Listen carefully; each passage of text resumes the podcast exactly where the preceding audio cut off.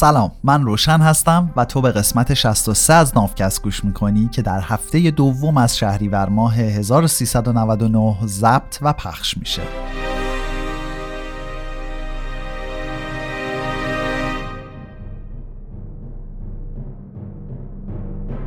چیزی که در حال شنیدنش هستی ترجمه مستقل من از کتاب سیپینز نوشته یووال هراریه امید نافکست اینه که هیچ کس به هیچ جرمی اعدام نشه. این قسمت صلح در دوران ما. خیلی از مردم قدر این موضوع رو که ما تو چه دنیای صلحآمیزی زندگی می‌کنیم رو نمی‌دونن. هیچ کدوم از ما هزار سال پیش زنده نبودیم.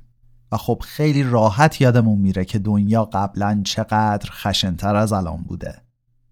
موضوع دیگه اینه که هرچی جنگ ها کمتر میشن بیشتر به چشم میان و بیشتر بهشون توجه میشه. جنگ هایی که عراق و افغانستان امروز درگیرشون هستن ذهن آدمای بیشتری رو به خودشون مشغول می‌کنن تا صلحی که خیلی از مردم برزیل و هند دارن توش زندگی می‌کنن. مسئله مهمتر اینه که ارتباط برقرار کردن با درد و رنج افراد آسونتر از ارتباط با درد کل یه جمعیته. اما برای اینکه بتونیم از فرایندهای کلان تاریخی سر در بیاریم به جای اینکه بریم سراغ داستانهای مشخص باید بیایم آمار کلان رو بررسی کنیم. تو سال 2000 جنگ های مختلف باعث مرگ 310 هزار نفر شدن و جرایم خشونت بار تو همون سال باعث کشته شدن 520 هزار نفر شدن. تک به تک این قربانی ها دنیایی بودن که نابود شدن. خونواده ای بودن که ویران شدن و داغی بود که برای تموم عمر به دل دوستان و خونواده موند. ولی از چشمانداز کلان این 830 هزار قربانی فقط یک و نیم درصد از 56 میلیون نفری هستند که تو سال 2000 از دنیا رفتن. اون سال یک ممیز 26 صدام میلیون نفر تو سوانه رانندگی مردن. یعنی دو و 25 صدام درصد از کل آمار مرگ و میر و 815 هزار نفر هم خودکشی کردند. این هم یعنی یک و 45 صدام درصد از کل آمار مرگ و میر تو سال 2000 ارقام سال 2002 از این هم جالب ترن. از بین 57 میلیون مرگ فقط 172 هزار نفر توی جنگ مردن و 559 هزار نفر بر اثر جرایم خشونت بار کشته شدند. این یعنی مجموعاً 731 هزار نفر قربانی خشونت انسان شدند. در عوض 873 هزار نفر تو همون سال 2002 خودکشی کردند. کاشف به عمل اومده که دو سال بعد از حملات 11 سپتامبر با اینکه کلی صحبت در مورد تروریسم و جنگ بوده به طور میانگین احتمال اینکه کسی خودش رو بکشه بیشتر از این بوده که به دست یه تروریست، یه سرباز یا یه مواد فروش کشته بشه. تو بیشتر جاهای دنیا مردم بدون ترس از اینکه یکی از قبایل همسایه ممکنه وسطای شب روستاشون رو محاصره و همه رو سلاخی بکنن میرن می‌گیرن میخوابن. شهروندای ثروتمند بریتانیایی هر روز از شهر ناتینگهام و از مسیر جنگل شروود به لندن میرن بدون اینکه نگران کمین دسته ای از راهزنای سبز قبا پوش و خوشحالی باشن که قرار قافل گیرشون کنن. پولاشون بگیرن و بدن به فقرا. و یا به احتمال زیاد بکشنشون و پولا رو برای خودشون بردارن. شاگردا هم دیگه نمی‌ذارن معلم تنبیهشون کنن. دیگه لازم نیست بچه ها از این بترسن که اگه پدر مادری نتونست حسابش رو تصویه کنه ممکنه بیاد به عنوان برده بفروشدشون.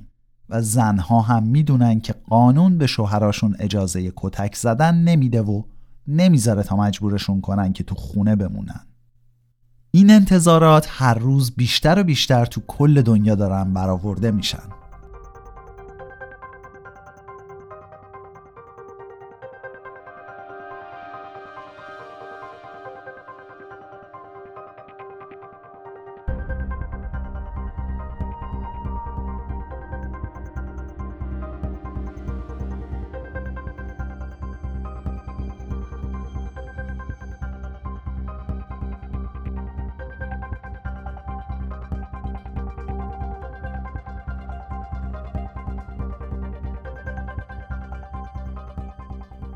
این کاهش خشونت بیشتر از همه به خاطر ظهور دولت هاست.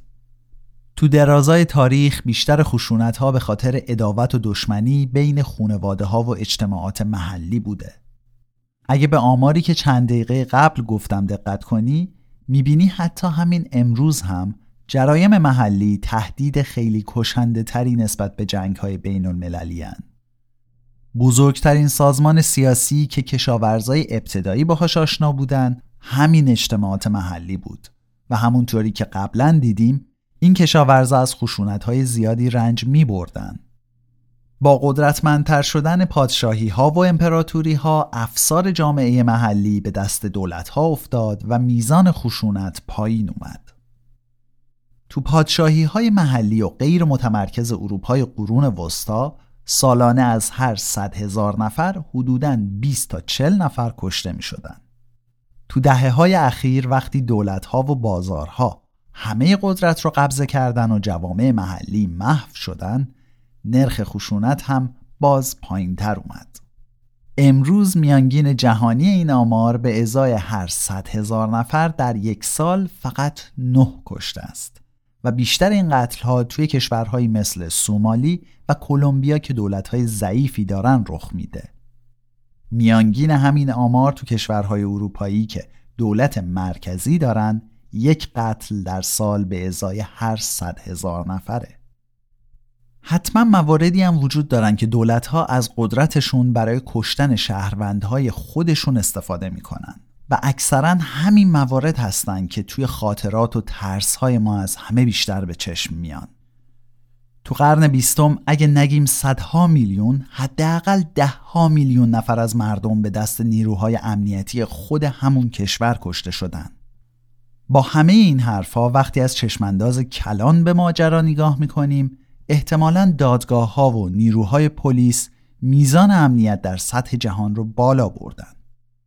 حتی تو حکومت های سرکوبگر مستبد احتمال اینکه یه آدم معمولی تو دوران ما به دست یه آدم دیگه بمیره خیلی کمتر از این احتمال تو جوامع دوران پیشا مدرنه.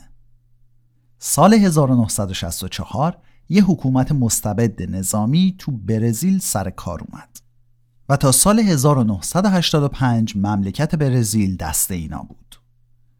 توی این حدوداً 20 سالی که اینا سر کار بودن چندین هزار برزیلی به دست رژیم حاکم کشته شد. هزاران نفر دیگه هم زندونی و شکنجه شدن. اما حتی تو بدترین سالها از این دوران هم احتمال اینکه یکی از مردم عادی برزیل تو شهر ریو دو رو به دست یه آدم دیگه کشته بشه خیلی کمتر از احتمال همین اتفاق برای یکی از مردم آراوته، واورانی و یا یانومامو بود. اینا مردم بومی هستند که تو اعماق جنگل های آمازون بدون هیچ ارتش، پلیس یا زندون زندگی می‌کنن. مطالعات مردم شناسی نشون داده که بین یک چهارم تا یک دوم جمعیت مردای این قبایل دیر یا زود به خاطر درگیری های خشونتبار سر مال و اموال، زنان و حیثیت کشته میشن. پرانتز باز من فکر کردم اینو حتما باید اینجا بگم درسته که وضعیت مردم کل دنیا الان بهتر از 500 یا هزار یا ده هزار سال پیشه و کمتر به دست همدیگه کشته میشیم. اما منی که یه آدم عادیم نمی‌تونم بیام برای تسکین خودم بگم که پس اوضاع خوبه. چون احتمال اینکه همسایم منو خفه کنه کمتر از ده هزار سال پیشه. نه من یه آدم معمولیم و به امروزم نگاه می‌کنم. و هیچ جوره برام جا نمیافته که هر حکومتی به خودش اجازه بده تا یه هواپیمای مسافری پر از شهروندای خودش رو با هر چند تا موشک سرنگون کنه و جواب پس نده. یا از هر بیگناهی به هر بهونه ای اعتراف بگیره تا اعدامشون کنه. پرانتز بسته.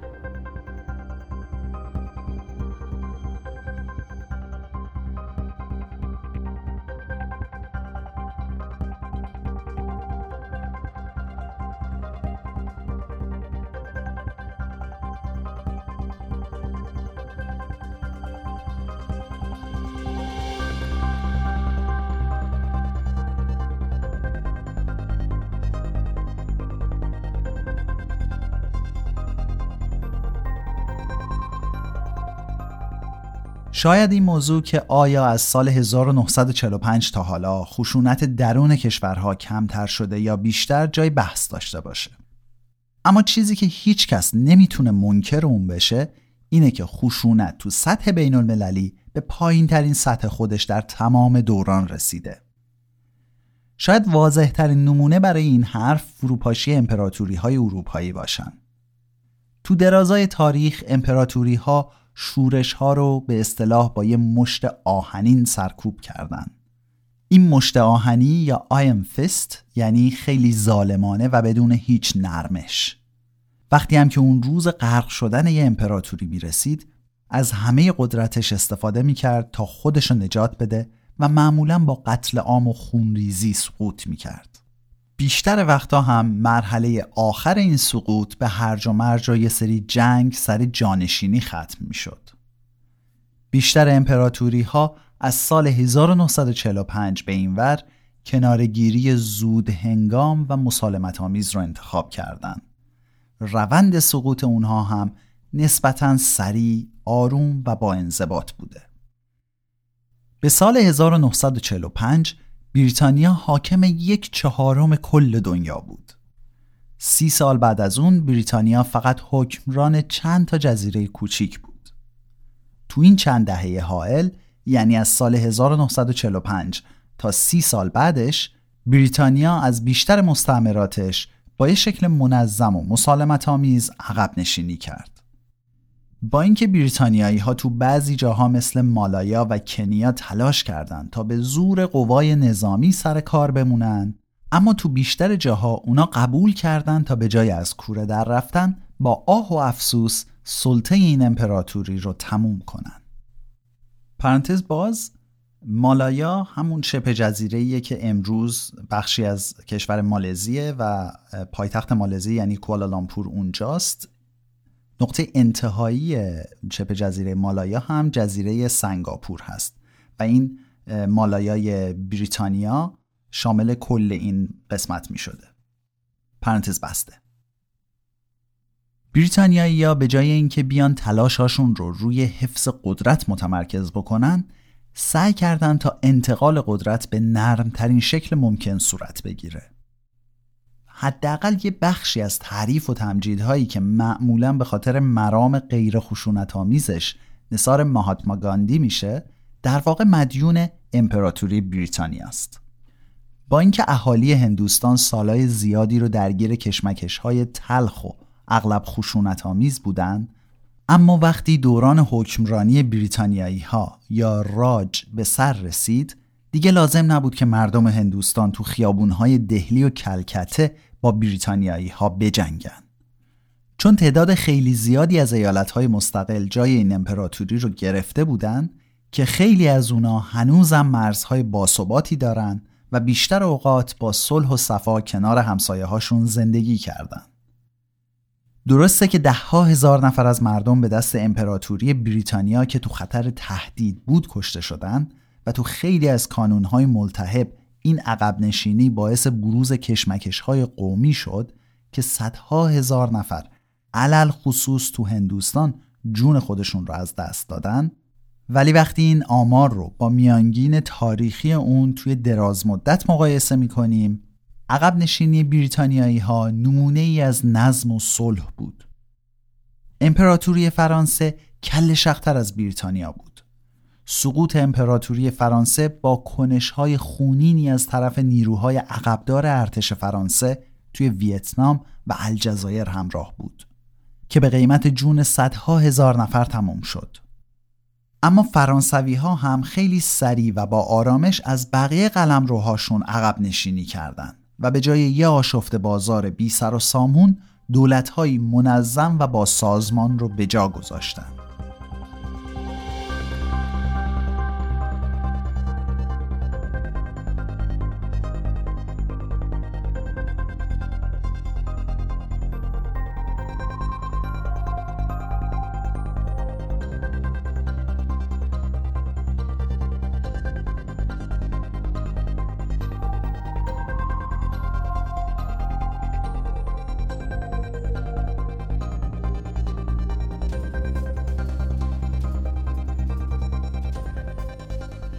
فروپاشی شوروی به سال 1989 حتی از امپراتوری های قبلی هم صلحآمیزتر بود.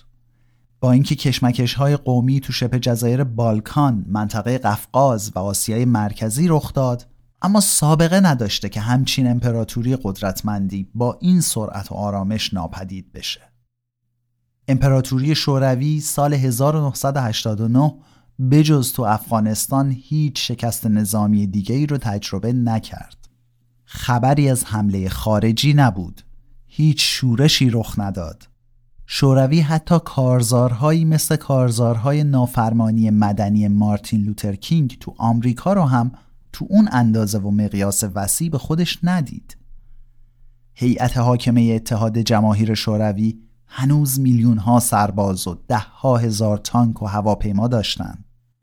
شوروی ها حتی اونقدری سلاح هسته‌ای داشتند که برای چندین بار پاک کردن کل نسل بشر از روی زمین کافی بود. ارتش سرخ و بقیه ارتش های پیمان ورشو بهشون وفادار باقی موندن. یعنی اگه میخائیل گورباچوف آخرین حکمران شوروی دستور می‌داد ارتش سرخ توده مردم تحت حکومت رو به گلوله میبست. اما نخبگان شوروی و رژیم‌های کمونیستی بیشتر کشورهای اروپایی بجز رومانی و سربستان تصمیم گرفتند که حتی کوچکترین ذره از این نیروی نظامی رو به کار نبرند. وقتی که اعضای اونا فهمیدن که نظام کمونیستی شوروی ورشکسته شده از خیر اعمال فشار گذشتن به شکستشون اعتراف کردند چمدوناشون رو بستن و رفتن خونشون گورباچوف و همکاراش بدون تقلا هم از فتوحات شوروی تو جنگ جهانی دوم دست کشیدن و هم از خیر فتوحات خیلی قدیمی ترشون تو حوزه بالتیک، اوکراین، قفقاز و آسیای میانه که به دوران روسیه تزاری برمیگشت گذشتن. فکر این که اگه گورباچوف مثل هیئت حاکمه سربستان یا مثل فرانسوی ها تو الجزایر رفتار می‌کرد چه اتفاقی ممکن بود بیفته مو به تن آدم راست می‌کنه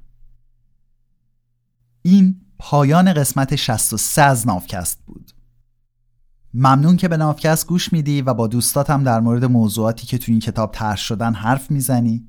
لطفا به بقیه پادکست های ایرانی هم گوش بده. موضوعات خیلی متنوعی وجود دارن و میشه باب سلیقه هر کسی رو پیدا کرد. دم اونایی که تو هزینه های پادکست شریک شدن و تو گسترش این موضوعات به ما کمک می‌کنن گرم. چون واقعا انتظاری از کسی نیست و همه چی اینجا داوطلبان است. من خیلی از پیغامایی که همراه با این کمک ها برامون میفرستین لذت می‌برم. چند تاییشون رو روی وبسایت نافکست گذاشتم تا چرخشی دیده بشن. راستی حیفم میاد اینم نگم که تقریبا یک سال پیش آخرای قسمت 37 به بازداشت فعالین محیط زیست و اعتصابات کارگری اشاره کردم و الان بعد از یک سال هیچی بهتر نشده و همون آدمای نازنین در عین بیگناهی هنوز تو زندونن و اوضاع کارگرا هم تو هفت و شرکت های دیگه بدتر شده. نافکست رو من روشن به همراه کریشنا به گوش تو میرسونیم و تا به زودی.